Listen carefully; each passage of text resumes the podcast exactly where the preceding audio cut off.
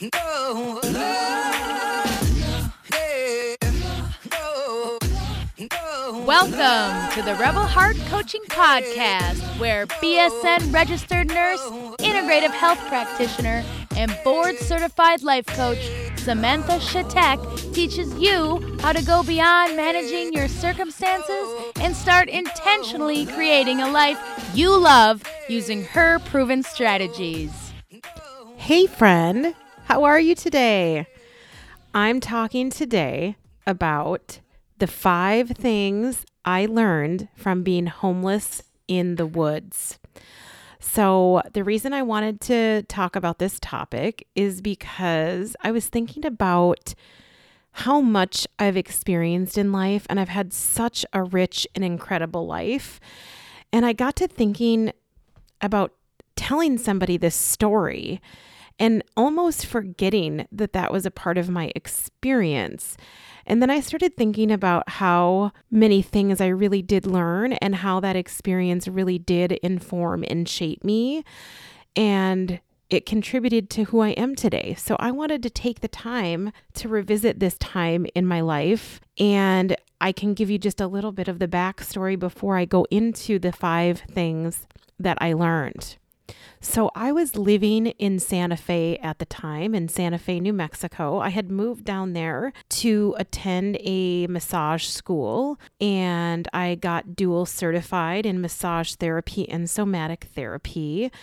And I loved it in Santa Fe. And so I stayed after graduation and cultivated a practice. And I worked at a few different places as well. And I was at a time where I had been living with a group of people in a really lovely home off of Candelario Street in Santa Fe, New Mexico. And I was at a point where we had to move out of the house. I had been living with several people that lived at the house, but one of the people that lived at the house was named Simone, and we eventually ended up becoming girlfriends. And we were still dating at this point, but we weren't sure that we wanted to live together necessarily. But even if we did want to live together, there was sort of a little bit of a housing shortage in Santa Fe for affordable housing. So we were both looking individually and I think somewhat collectively to see if we could find the next place that we could rent. And we were not having very much success either way. So we were looking for both a place where we could live perhaps individually, maybe together, and time was running out. So we talked one day jokingly and said, well, we could just live in the woods. And I don't think either one of us thought that we were really that serious. I think that there was a part of both of us, though, that really was sort of fascinated at the time with what it would be like to live that way and to sort of rough it and find our way in the woods and there was some kind of a fascination for the adventure of it. I don't think if there had been housing available, we would have chosen that option. But because time was running out, the option sort of presented itself to us. So we kept looking until the end. And of course, then the lease was up, and we just started to make plans to live in the Santa Fe National Forest. Both of us did have jobs at the time. I was working at a spa and resort called Ojo Caliente. It was a natural hot spring. I was a massage therapist there, and she was working in town at an herb shop. So we both had jobs. So I just want to make it clear that we did have the privilege of having work and being able to afford certain things. But there was a mix between having a real kind of a crisis and not being able to find a home, and also this sense of adventure of the unknown of what if we just stayed in the woods. So, just want to make it clear that it wasn't a traditional homeless situation, although I'll go on to tell you here in just a moment, it, it was nonetheless very intense and challenging, and also incredibly beautiful and life changing. So once we made the decision, we started to strategically plan the best we could for being two people who have never lived in the woods for three months. and we we just tried to plan as best we could. Um, there was things that we learned along the way and had to adapt, but we just started packing and planning. And just to give you a little insight as to where we were, We were up in the Santa Fe National Forest, so it was just outside of town, but it was this road that weaved and did a bunch of switchbacks up the mountain. And so, mileage wise, it wasn't very far, but it took quite a while to get up to the site where we had decided to be. And so we you have to take these switchbacks up the mountain and we were pretty much almost at the top of the mountain, not quite at the very top where the ski hill is, but we were we were pretty far up. And so there was an area where you there was a little parking lot and there was a trail there and we found a spot that was a little bit off the trail, but here's the kicker.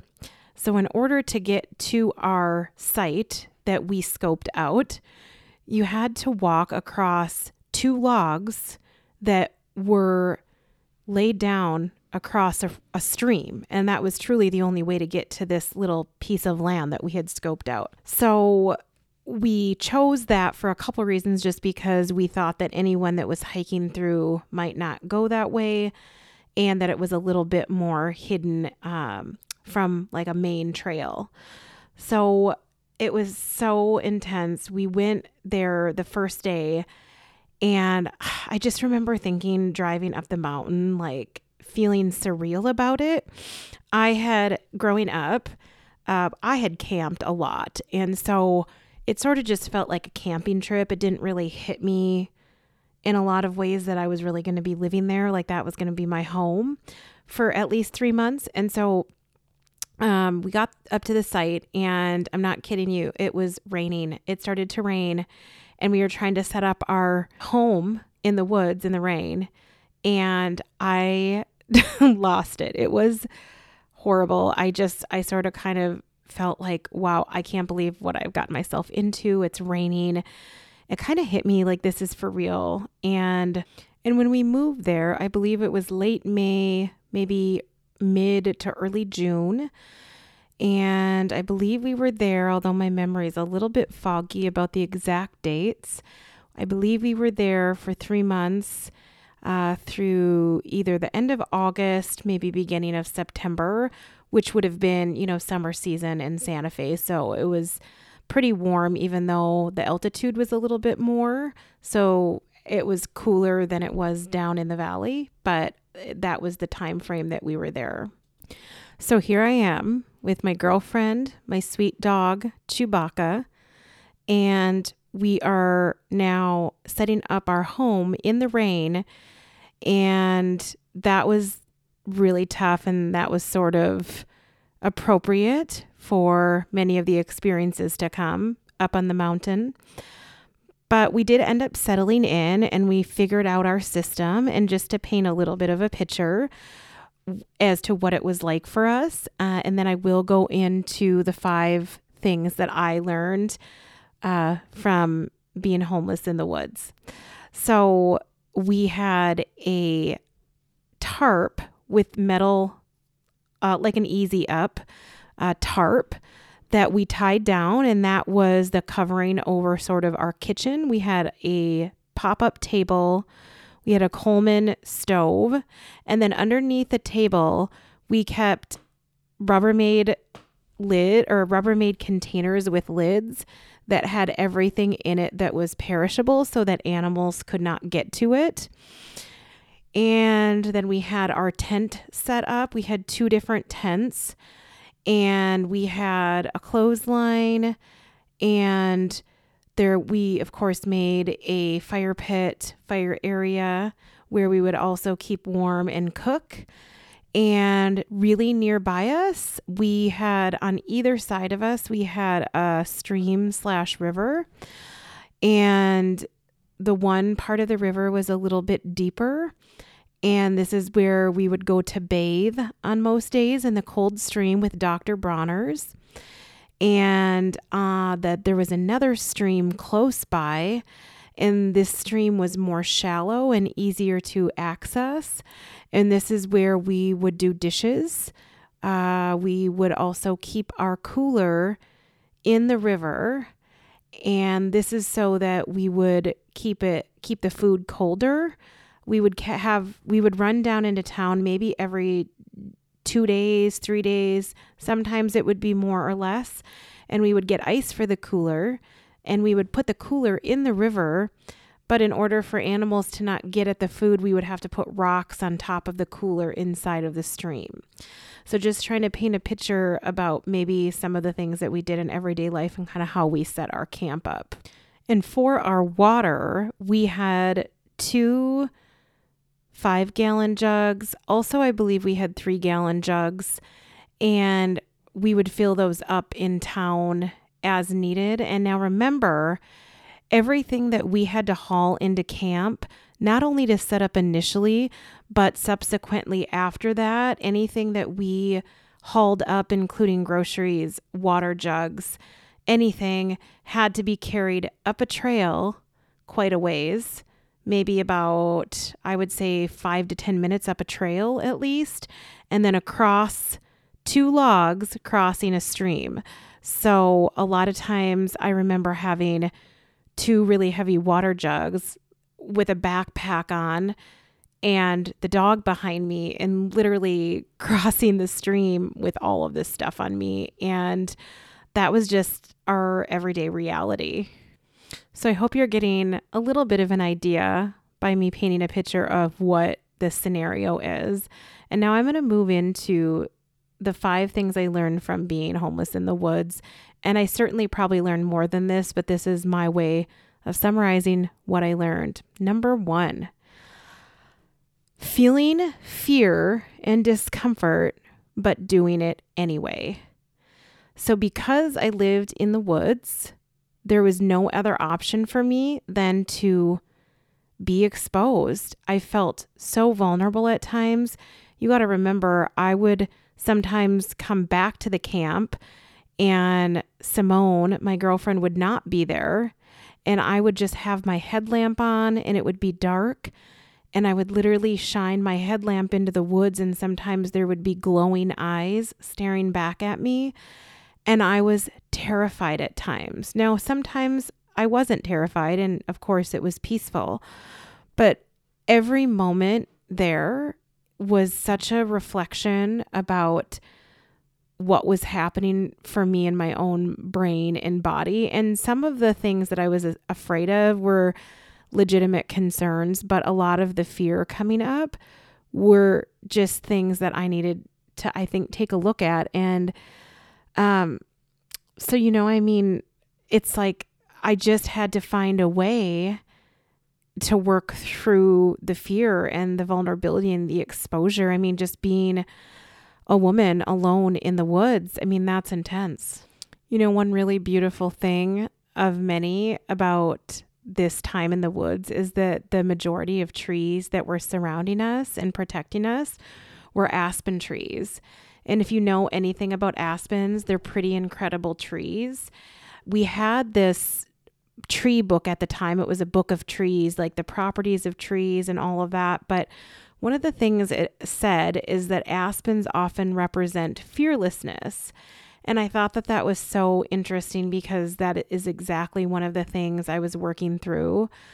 And the uh, energy of an aspen tree, it means different things in different cultures, but it's about this idea of how do we connect to this limitless spiritual power within us so that we don't fear anything in the world. Um, another element of the aspens is that they are this wonderful grouping of trees and they form their root systems underground and sometimes they lie dormant for a while until the conditions are just right. And then they will sprout up and they're clones of all of the surrounding trees. And so there's this amazing network of aspens that come up from underneath the ground. And that's not how most other trees operate. So they're this really unique community of trees. And there is an element in that about you know, connecting with others in community and the people around us um, as a way to, you know, ensure our survival and our happiness. And I think the aspens, uh, not lost on me that that was one of the things that they were showing me during my time up there. Aspen symbolism also provokes a sense of an adventure and encourages us to recognize sort of our own wings. And then when we have done this, we can have the courage to sort of go off on our own, expand our ideas, and have the confidence to express ourselves, hopefully, more openly, honestly, and fully. And I think that this was a perfect timing in retrospect about this lesson as well. I mean, there was so much happening at that time in my life, and it was just a really powerful time. And the Aspens were this constant backdrop for me of feeling protected and nurtured.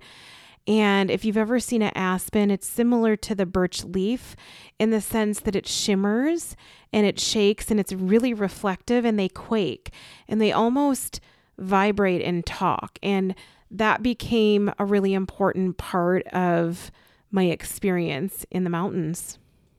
Another example of feeling afraid is I think about halfway through our stay, there was a man by himself that started to camp sort of near us. And so when we would go on hikes, we would see him across the way. And I never got a horrible feeling, but I didn't really get a great feeling. And my dog, who was Chewbacca, if you know her, she was so calm and super chill and never really barked at anyone or anything. When we would pass this guy on the trail, she would bark. And she, one time we passed him more closely and she growled, and that was not like her. And so that kind of, that kind of, kind of put my hackles up, to be honest. And there was definitely in the back of my mind um, a real kind of concern about this individual, although it seemed like he was sort of doing what we were doing um, there was just a little bit of a hesitancy there. And so I had to always constantly be on guard, really, and work through that fear as well. And, you know, calculate what danger is real and what danger am I making up and how to work through that on a daily basis. Not to mention, the other fear that would come up about just being in the woods alone with animals and vulnerability. And the second thing that I think I learned from this time in the woods is to be creative. And that sounds generic, but when you're living out there, it's really crucial that your creativity is flowing because you have to use what you have and what's surrounding you in really creative ways in order to be more comfortable and survive. And it's not like we didn't, you know, we both had cars, we had access to town, we had a, we had jobs, we had food, but we weren't close to town. So we sometimes really did have to be really creative. And one example is, you know, having our food stolen from the cooler and having the ice melt super quickly, even if the cooler was in the shade.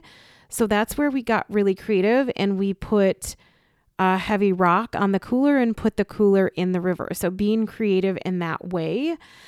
And then also just being creative about everyday things like how to wash our dishes and having finding new systems uh, where our environment was just to function um, was super important.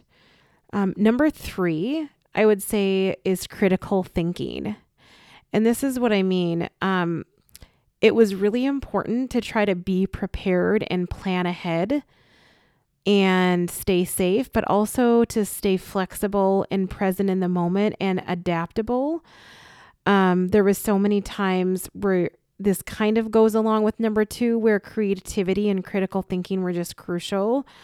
Um, we had to just strategically plan as best as we could, but things would come up and then you just adapt. And I'm trying to think of a good uh, example right now and and one specifically isn't coming to mind but i think it was an ongoing theme that challenged us just to use what we have plan what we can and then adapt and be flexible and keep going. And i would say number 4 is the something that i really already knew and i had already felt this deeply in my bones but i think it's something that I f- further cultivated in my life, and that was listening to nature and to my own inner nature both. Um, and I was talking about this with the Aspens, but there really is a wisdom and a voice and a sound of nature. And I really spent so much time laying in the hammock or sitting up there just with nature, just with my thoughts. And there gets to be this channel that opens that had never really fully opened to me before, just spending so much time either alone or even with this other person just in the woods as your constant surrounding immediately touching you without any walls dividing you and separating you from the trees and from the plants and from the grass. So I think that's something that was really beautiful that I think I didn't realize at the time that I was cultivating more so and improving on. Number five, I would say, is resilience. I think observing nature's resilience, but also I'm personally tougher than maybe I thought I was. And through like the harsh elements and all the tough times, and really building character and strength inside of myself and building my spirit as well. And I know a lot of people that do extreme outdoor activities or competitions have felt this, and this is something that drives them. That the irony of challenging ourselves physically and mentally and maybe isolating ourselves brings us almost closer to ourselves or closer to God or closer to Source. And so I definitely felt this that it was just something that when I got done with the experience, although it was challenging and, and in a way I felt a little bit haggard, it was also like I really felt like I can do anything. I mean, it just did something to my brain and body and spirit that was just perfect for me at that point in my life and on my journey. Even though the experience was really difficult at the time, looking back, I am so glad that I lived that particular experience. It's so rich with memories and adventure and some of the mm. things that were cultivated in me were really powerful and positive things. I'm curious where maybe you experienced something super challenging in your life, and upon looking back, where you maybe learned or grew or had really powerful experiences because of those challenges. Thanks so much for listening today, and I'll see you next week. And hey, I also want to invite you to join me for my six month coaching program. I'll work with just you one on one, and I'm going to help you get the results that I know you can get. I promise your life will be different. Go to www.rebelheartcoaching.com to sign up for a consult today. I'll see you inside.